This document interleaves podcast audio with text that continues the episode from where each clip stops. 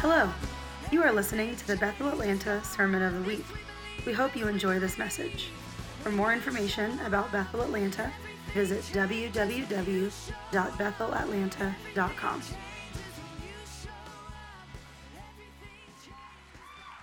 Hello! Thank you so much. Thank you. You smell so good too. I love the way you smell. Well, the last time I was up here, we were doing all sorts of crazy stuff. if you weren't here, uh, go back and listen to the podcast. We, we basically just moved seats. So we sat here for 10 years, and now we just sit over there. It's just a little, little bit of a gap. Uh, and our, the transition is going so well. Uh, we love you more than ever before.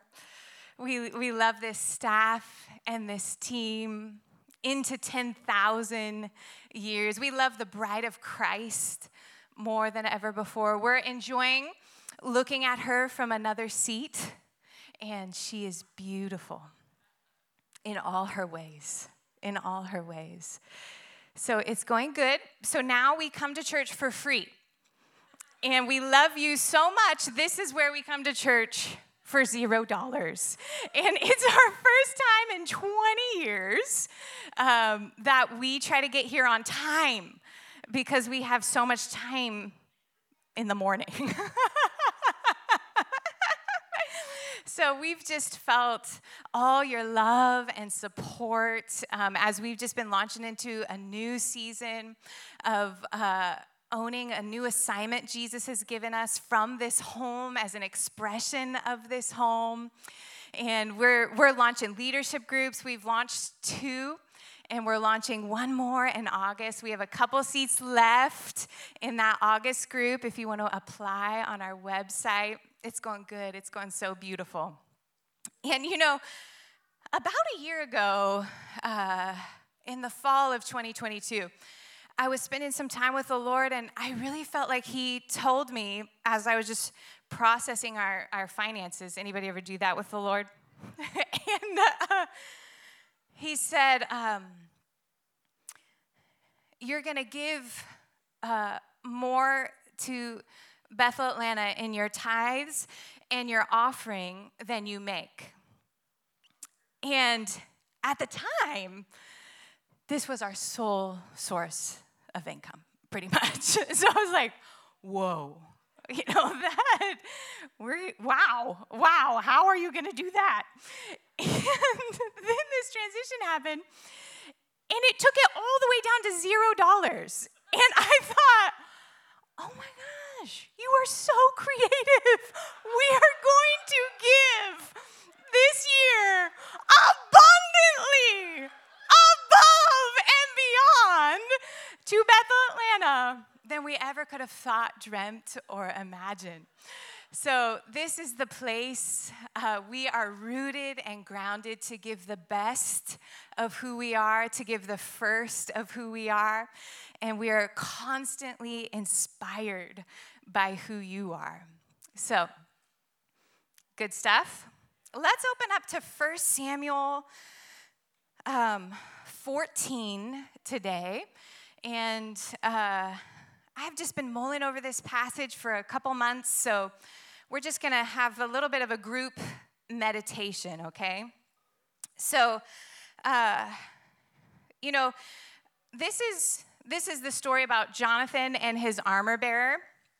How many of you are familiar with this story? It's a favorite for sure. And um, the context of what's happening here, uh, when you just look into chapter 13 is the people of God are at war with the Philistines, and they are grossly outnumbered uh, in people and um, in their weaponry. So it, it says in 13, verse 19 Now there was no blacksmith to be found throughout all the land of Israel uh, for the Philistines said, Lest the Hebrews make themselves swords or spears. So when you look into the context, uh, Israel was fighting with farm tools that were not sharp. And the Philistines had swords and spears, and there was way more of them. They were like uh, the sand on the seashore. And it says in verse 22 So on the day of the battle, there was neither sword near, nor spear found in the hand of any of the people with Saul and Jonathan, but Saul and Jonathan, his son, had them. So the only two people that had a sword were the king and his son. So that's the context of what we're about to dive into here in chapter 14. And basically, um, the Hebrews were hiding, the people of God were hiding. They had dug holes and were literally hiding in holes um, because of the reality of their scenario, okay? So, chapter 14, verse 1. One day, Jonathan, the son of Saul, said to the young man who carried his armor, Come, let us go over to the Philistines' garrison on the other side. But he did not tell his father. And so, if you jump down to verse 5, uh, or, or verse, so they, they basically get up, him and his armor bearer, and uh, they leave without anybody knowing they had left the camp. And in verse, six, verse 6, it says, um, Jonathan said to the young man who carried his armor, Come, let us go over to the garrison of these uncircumcised. It may be that the Lord will work for us, for nothing can hinder the Lord from saving by many or by few. And his armor bearer said to him, Do all that is in your heart, do as you wish. Behold, I am with you, heart and soul. Uh, so they sneak out of the camp, and nobody knows they have left. And Jonathan's like, um, God might help us.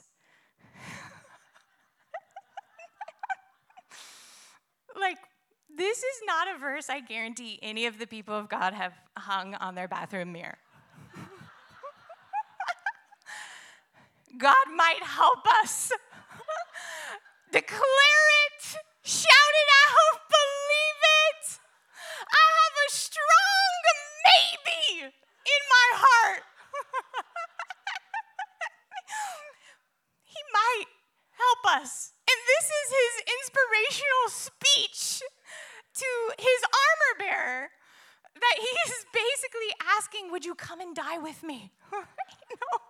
God might help. and, and listen, listen what he knows to be true. For nothing can hinder the Lord for saving by many or by few. He doesn't know what's about to happen. Does anybody not know what's about to happen in any area of your life right now? Raise your hand high. God might help you. This is what I came to say today. Maybe He'll help you in your mystery. Okay?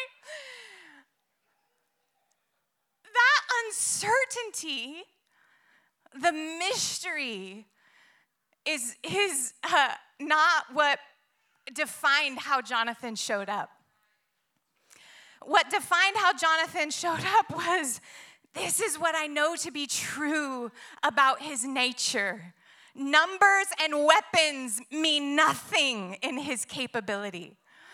That nothing about confidence when it comes to the people of God is to de- be derived from your capability from uh, it's not by power, it's not by might, but it's by my spirit, says the Lord. Some trust in chariots, some trust in horses.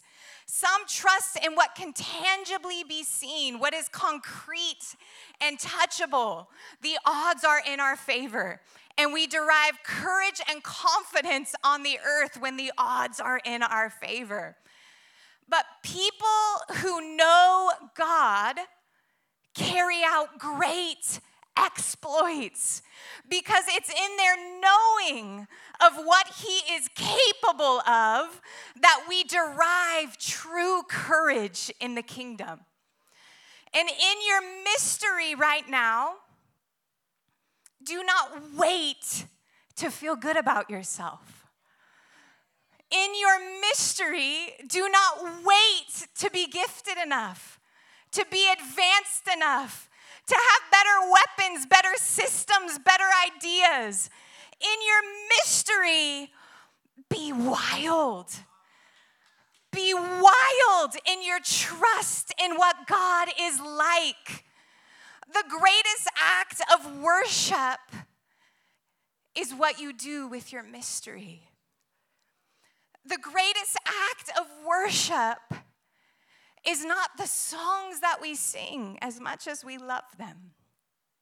The greatest act of your worship is the choices you make about who your God is when it's dark outside. When everyone around you is hiding in a hole because you are grossly outnumbered and every odd is stacked against you and you've known defeat. You have known loss. And every mystery in your story is your divine opportunity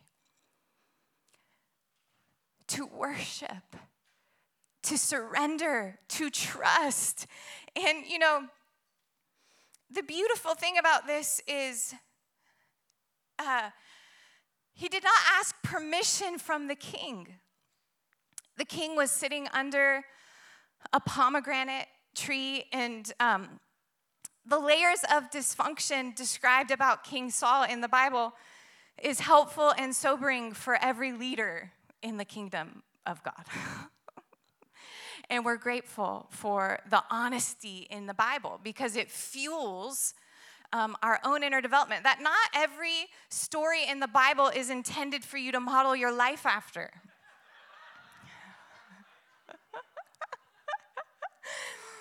I mean, not every verse in the Bible should go on your mirror. it's probably not going to produce a lot of really great fruit. You're like, why isn't this book working? Turn the page, turn the page. the story gets better the farther in you get. and you know the the thing about Jonathan here is uh, everyone when you when you can continue on his armor bearer said do as you wish. Everything that's in your heart, I am with you, heart and soul. And, and this was Jonathan's plan. We will cross over to them and we will show ourselves to them. this, is, this is literally what the Bible says. This is his battle plan. We are going to show ourselves to the enemy. So when we get there, we're going to say, Here we are. See us.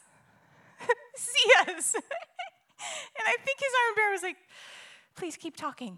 Like, is there, is there something that happens after we show ourselves to the entire garrison of the enemy? Like all the warriors of the opponent. Is there something that comes next?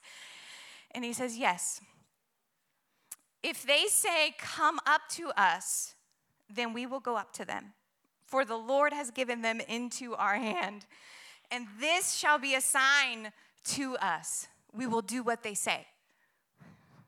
And, uh, and so, so both of them show themselves to the garrison of the Philistines. And the Philistines, this is what they said of them Look, the Hebrews are coming out of the holes where they have hidden themselves. And the men of the garrison hailed Jonathan and his armor bearer and said, Come up to us, and we will show you a thing.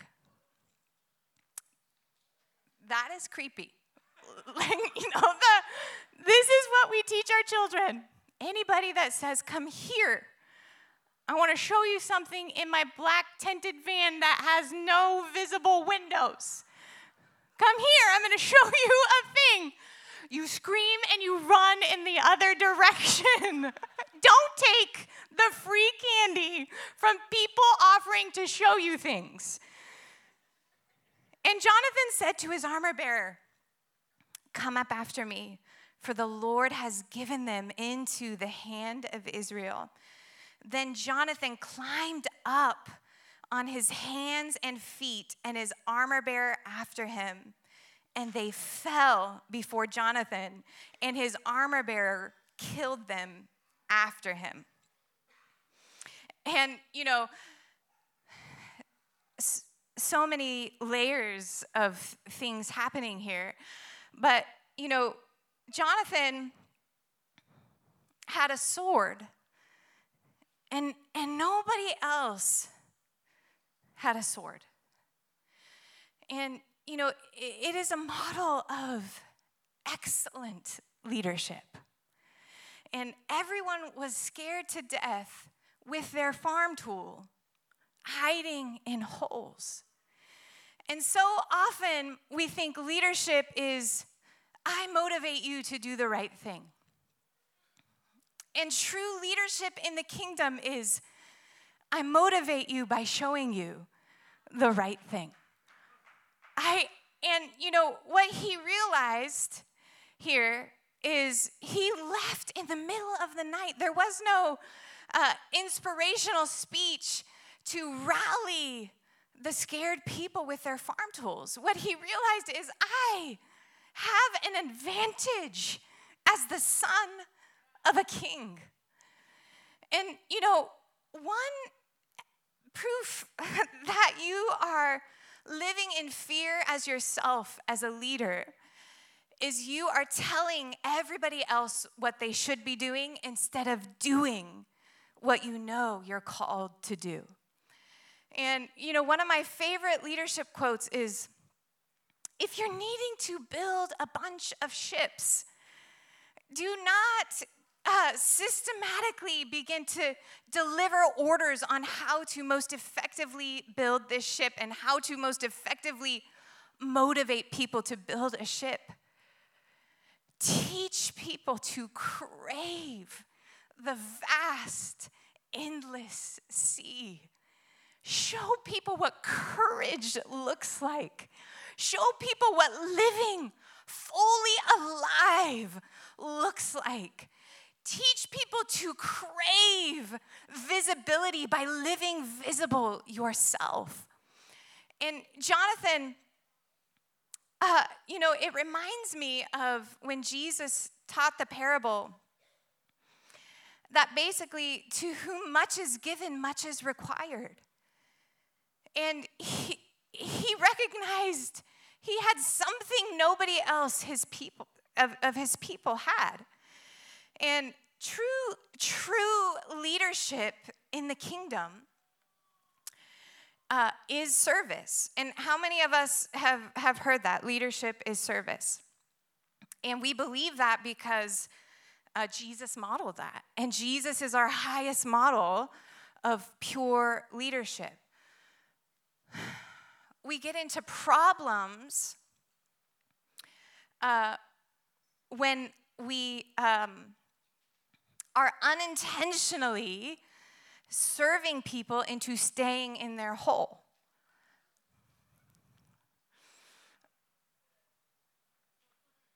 So, Justin and I last summer celebrated our 20th wedding anniversary.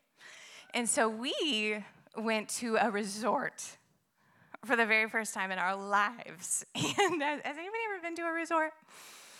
You just sit there and people bring you everything. And you're like, I'll have another one of those, I'll have another one of those. And uh, you don't even have to move all day long if you don't want to move. Like, we're in a cabana, we're, we're literally being served. Uh, 24 hours a day, seven days a week, if we if we wanted it. But were we there seven days? We were there seven days. Um, and in in the context of what's happening here, if Jonathan would have treated uh, the people of God like his role was to serve them in uh, their stuck place, their hole would become a cabana. And I'm just bringing you more drinks. I'm here to make you feel good about yourself. and unintentionally, um, I need things as a leader to feel good about me. I need you to like me. I need you to approve of me. I need you to feel good about me. And when I'm making you feel good about you, I can feel good about me.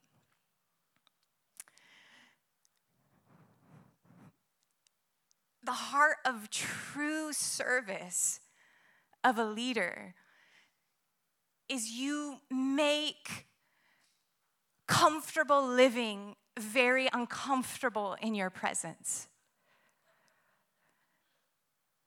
Not by telling people what they should or should not be doing, but by climbing out of your hole yourself. And in the middle of the night, picking up what you've been given and paying a price for the people you serve to benefit from what you have been given.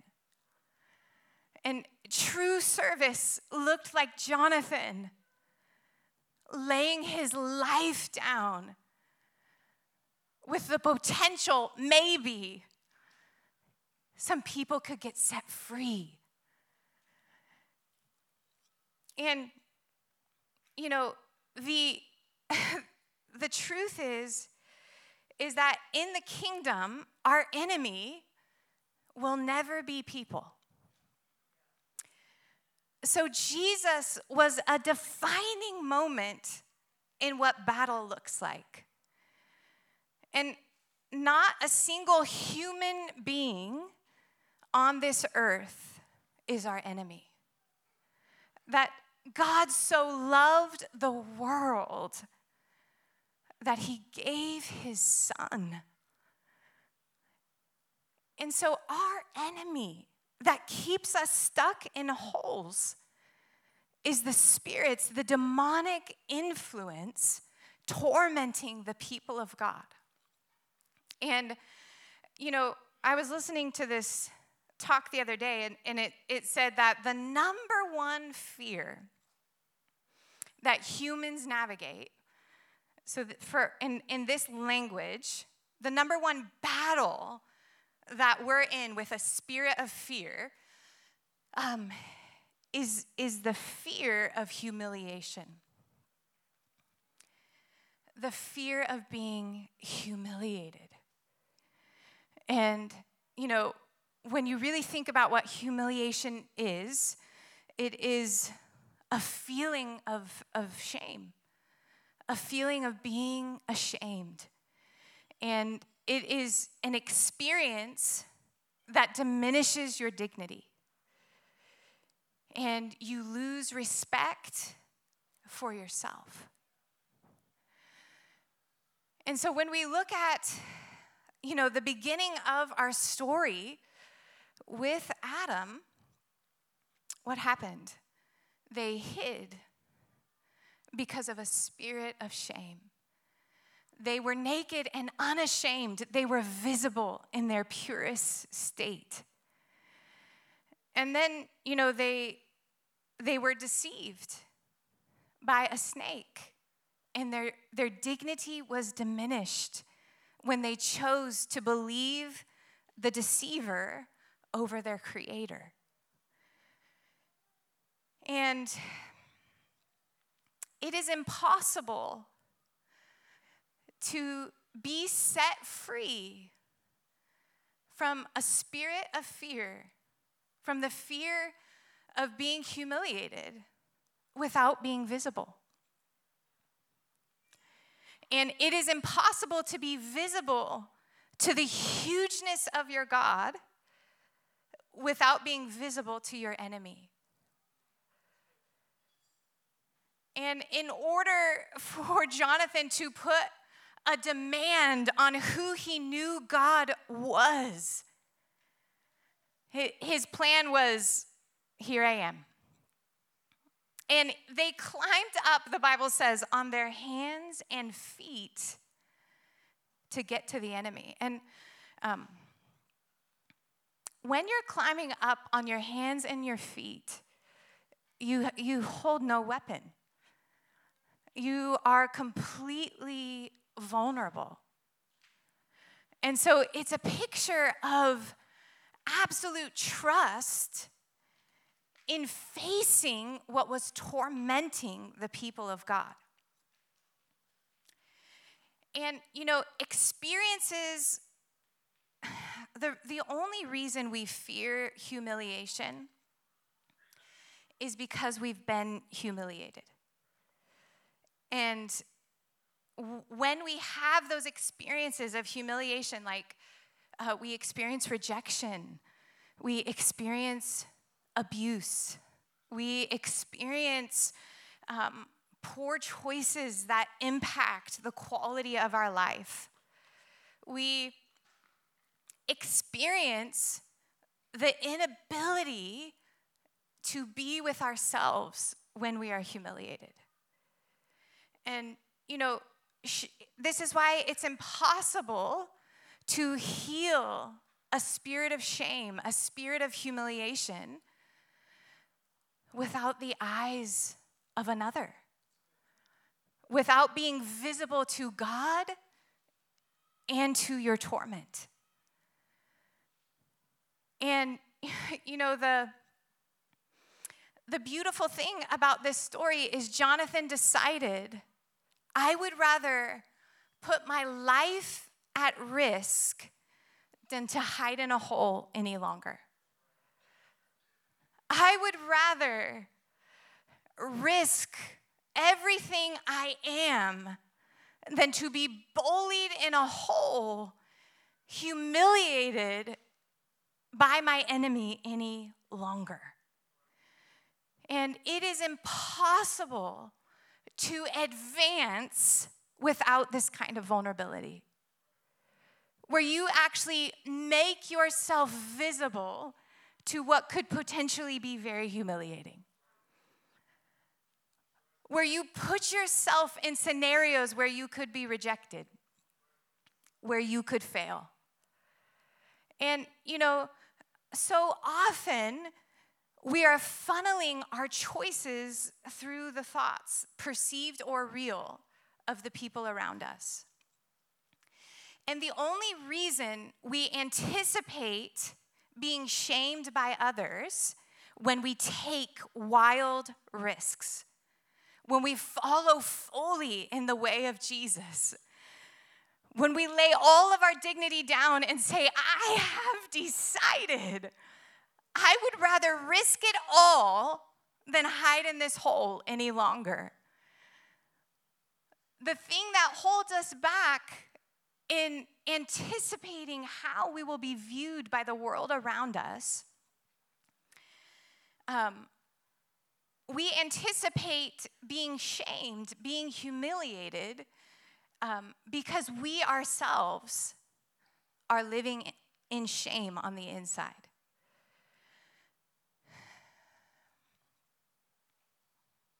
So you think of others, you project your own inner thoughts. I feel so embarrassed for them that they went for it and failed. When you're thinking that thought, you are projecting that in your hesitation to take risks yourself. Oh my gosh, I can't believe they're going through that. I feel so embarrassed for them. That's your own uh, inner navigating system that's letting you know the measure that you use to judge is the same measure that's happening on the external world. And true freedom uh, is not that I don't care about what people think. True freedom is I do not receive my dignity from what people think. I do not receive my confidence from what people think. I do not direct the assignment on my life by what people think.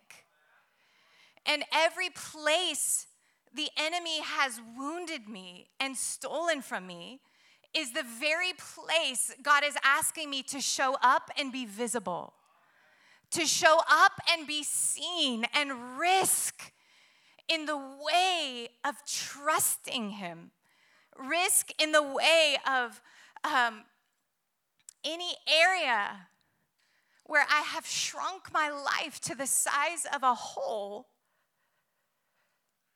and am praying for a magical deliverance is not the power of the gospel.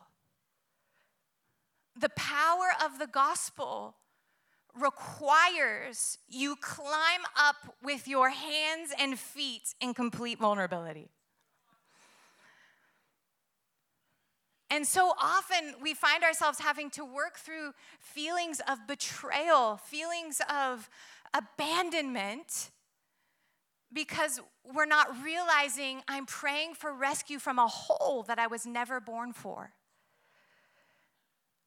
I'm praying for deliverance, thinking God is wanting to save me from this hole and to co reign, to co labor means I, I lay down my life in pursuit of the fullness of what Jesus has for us. And I make myself visible to God and to my enemy. You know, Graham Cooke says um, both God and your enemy are measuring you for a casket.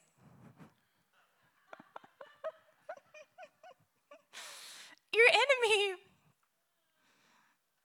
wants to annihilate you, you tormenting him with the fullness of the resurrected nature of Jesus on your insides all the days of your life.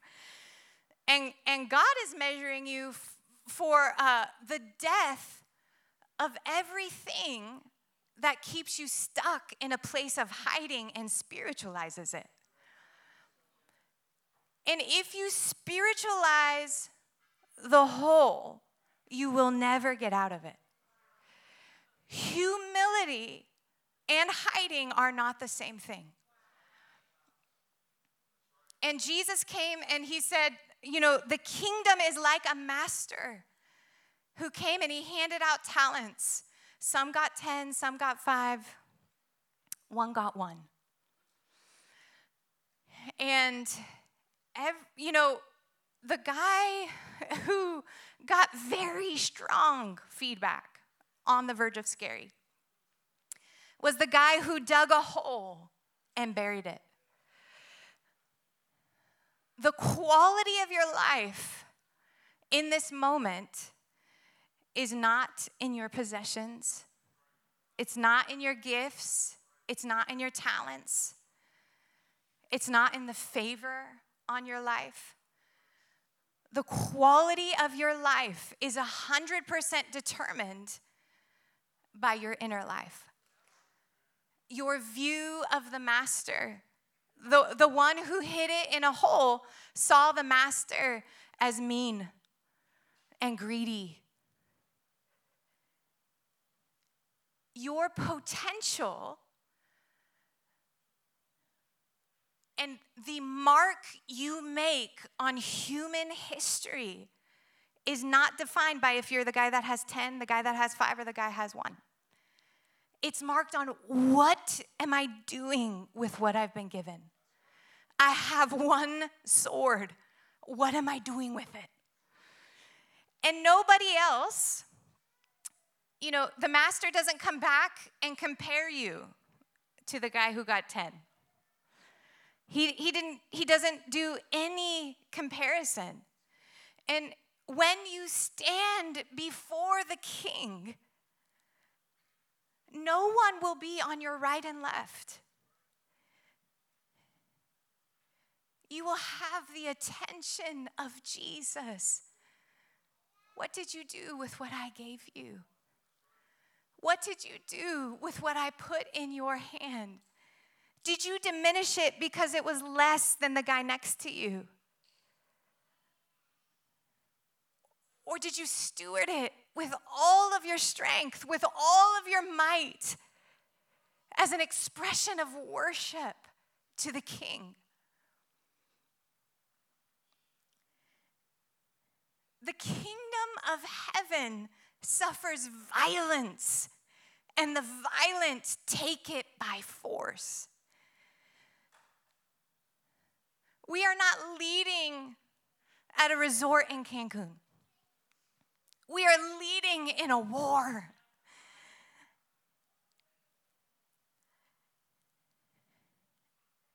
And, you know, uh, uh, last month, everyone was gone except for me and Libs.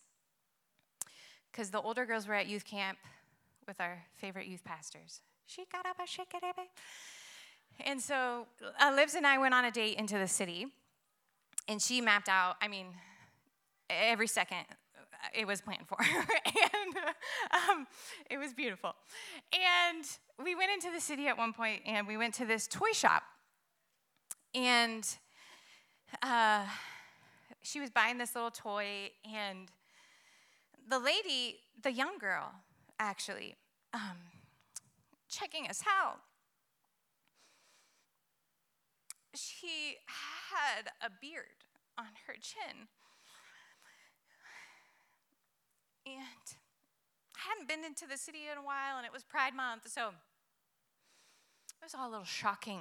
Uh, for my, my current sphere of leadership um, revolves leaders like you. and uh, it's a different demographic that I primarily serve. And um, there was such a tender kindness in her eyes, and my entire heart broke um, in that moment because she didn't know she was being humiliated by an enemy that's looking to steal, kill, and destroy the revelation of a father that belongs to her. And so the next morning, I was just sitting with the Lord over my cup of coffee, and I was just weeping over our city. I was weeping over our city.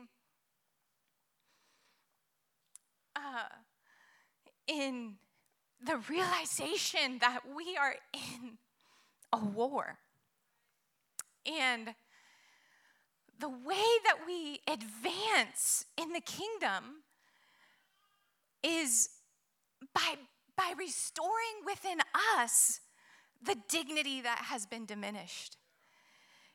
And if we do not do the deep inner work of recognizing the holes I myself am hiding in out of a fear of humiliation, I will not be moved with compassion.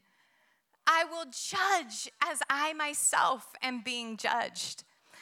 And until I can sit with my own shame and be as kind and as merciful as Jesus, I will not be able to sit with the shame of the world and manifest a deliverer, manifest a redeemer who wins. And true leadership in this hour of human history requires the advancement to take place within. Or we will unintentionally be the ones um, putting those caught in the very act of adultery in the middle of our circle and throwing stones.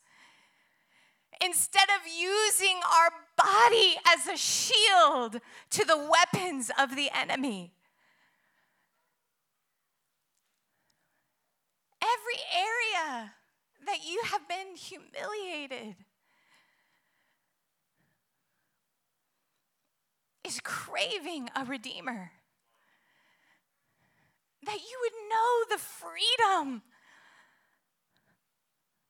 of the perception of Jesus when he looks at you. And you know, they won this battle. They and and the Bible says that the garrison and even the raiders trembled. The earth quaked, and it became a very great panic. That the earth was actually responding to God meeting this wild courage with an earthquake.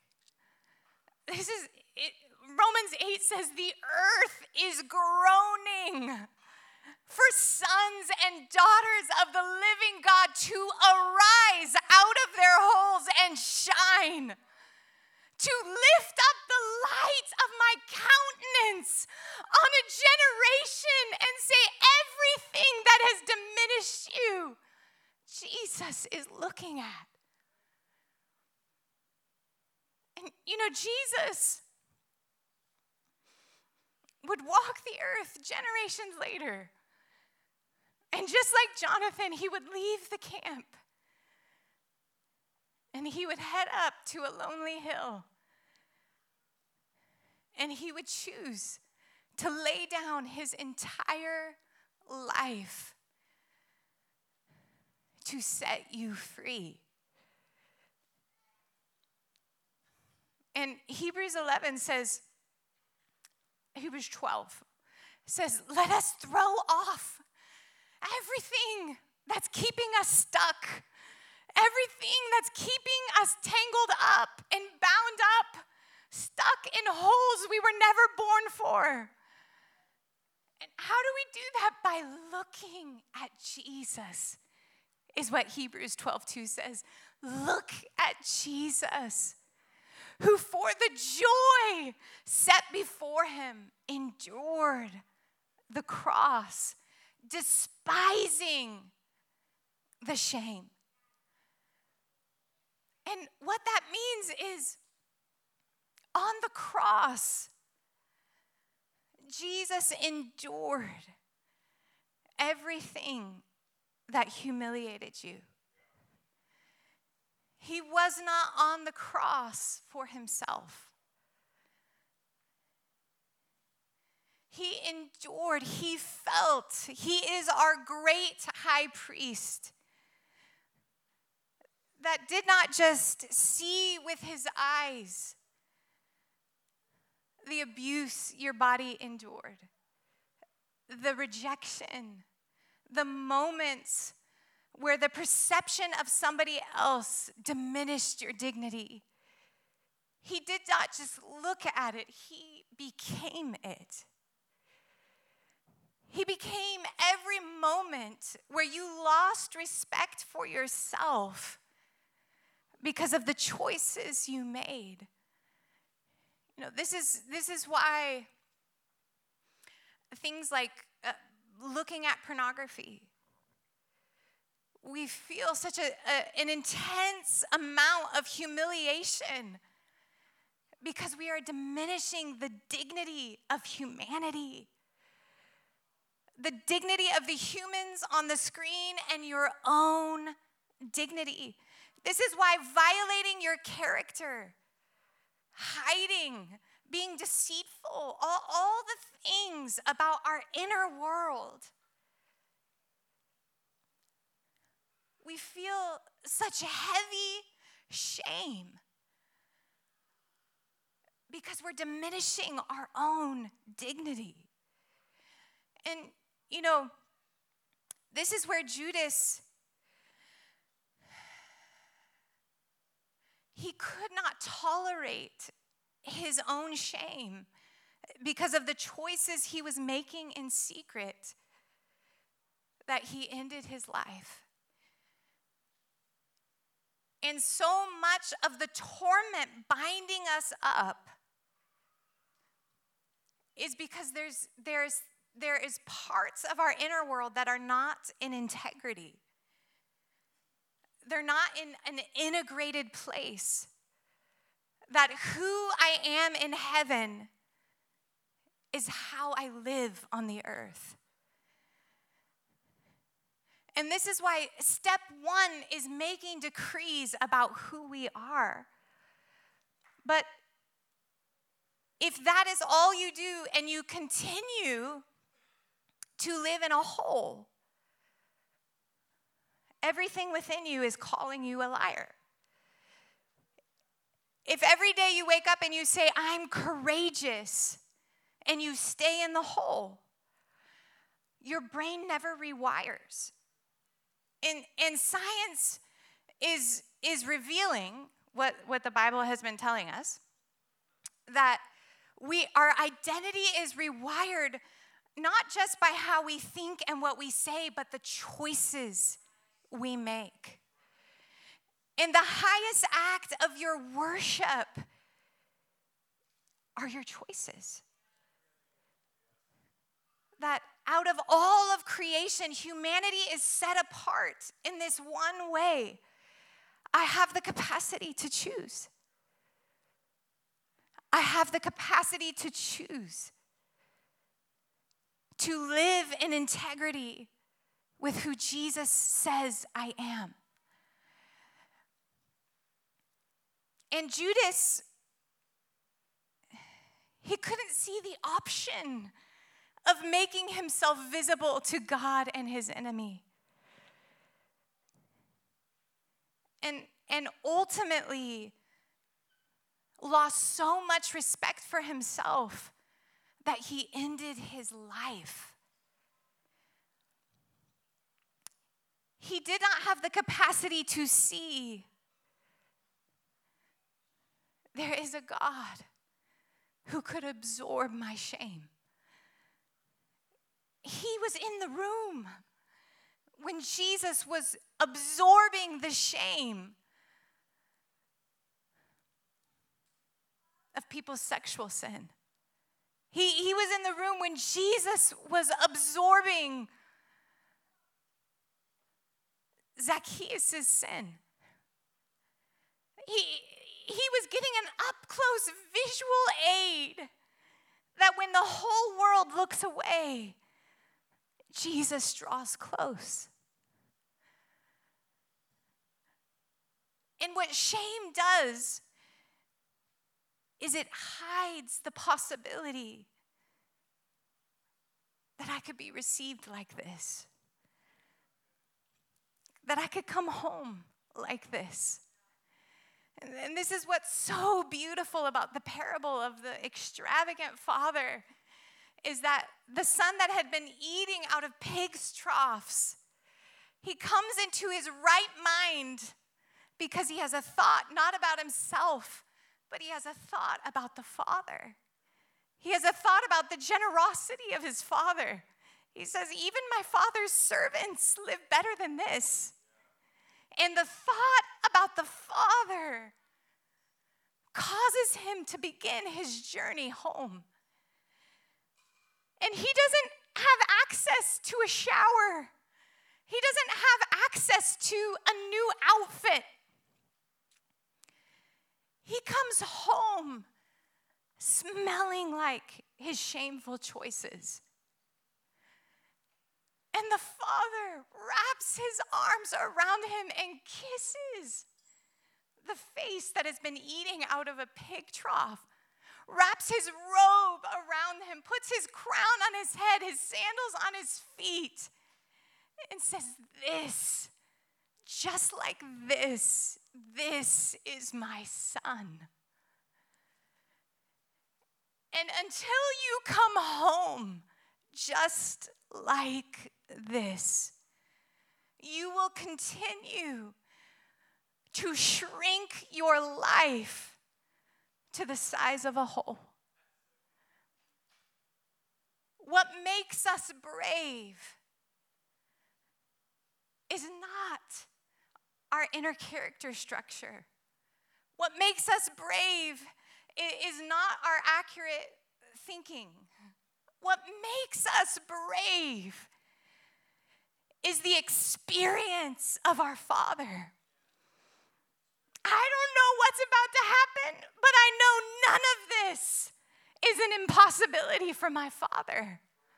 When the whole world is in a famine, I know in my Father's house there's plenty. And so this morning, if, if everybody could just stand up, I just want to charge us to recognize you are the son of the king. And you have a sword in your hand. And true service is recognizing where am I living in a fear of, of being humiliated? And you know that verse in Hebrews 12:10 it says Jesus despised the shame. He felt everything you have endured in your story. Every moment when your dignity was diminished, he endured it on the cross. In your health, in your finances, every every moment you have felt shame, he felt it as you. And the Bible says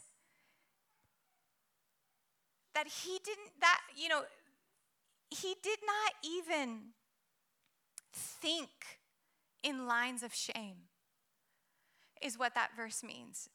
He did not have to funnel his thoughts and choose not to be ashamed of you. He despised the shame. He did not give shame a moment of attention when he was hanging naked on your behalf in your shame. And we are set free from a spirit of humiliation when we recognize Jesus has seen every moment I have felt diminished, less than. And he, he has never been ashamed of me.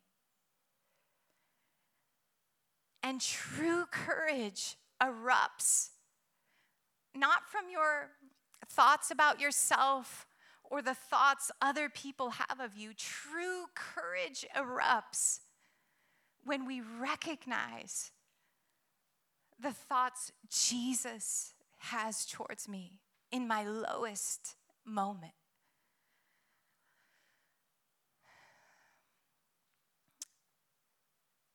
This is, this is the strategy. Look to Him. Look to Him. So I just want to I just want to end our time just singing a little song together. Um, Summer, can you start us in a key that is um, singable? Uh, for uh, Turn Your Eyes on Jesus. Turn Your Eyes on Jesus. Do you know that one? But just down a little lower. oh, there you are.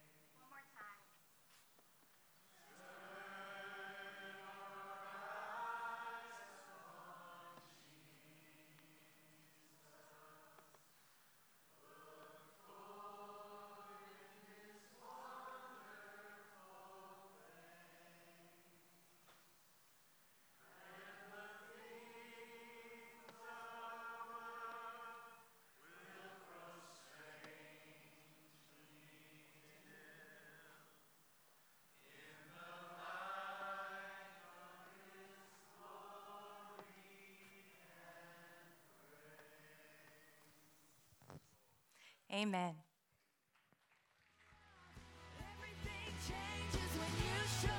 Thank you for listening to the Sermon of the Week.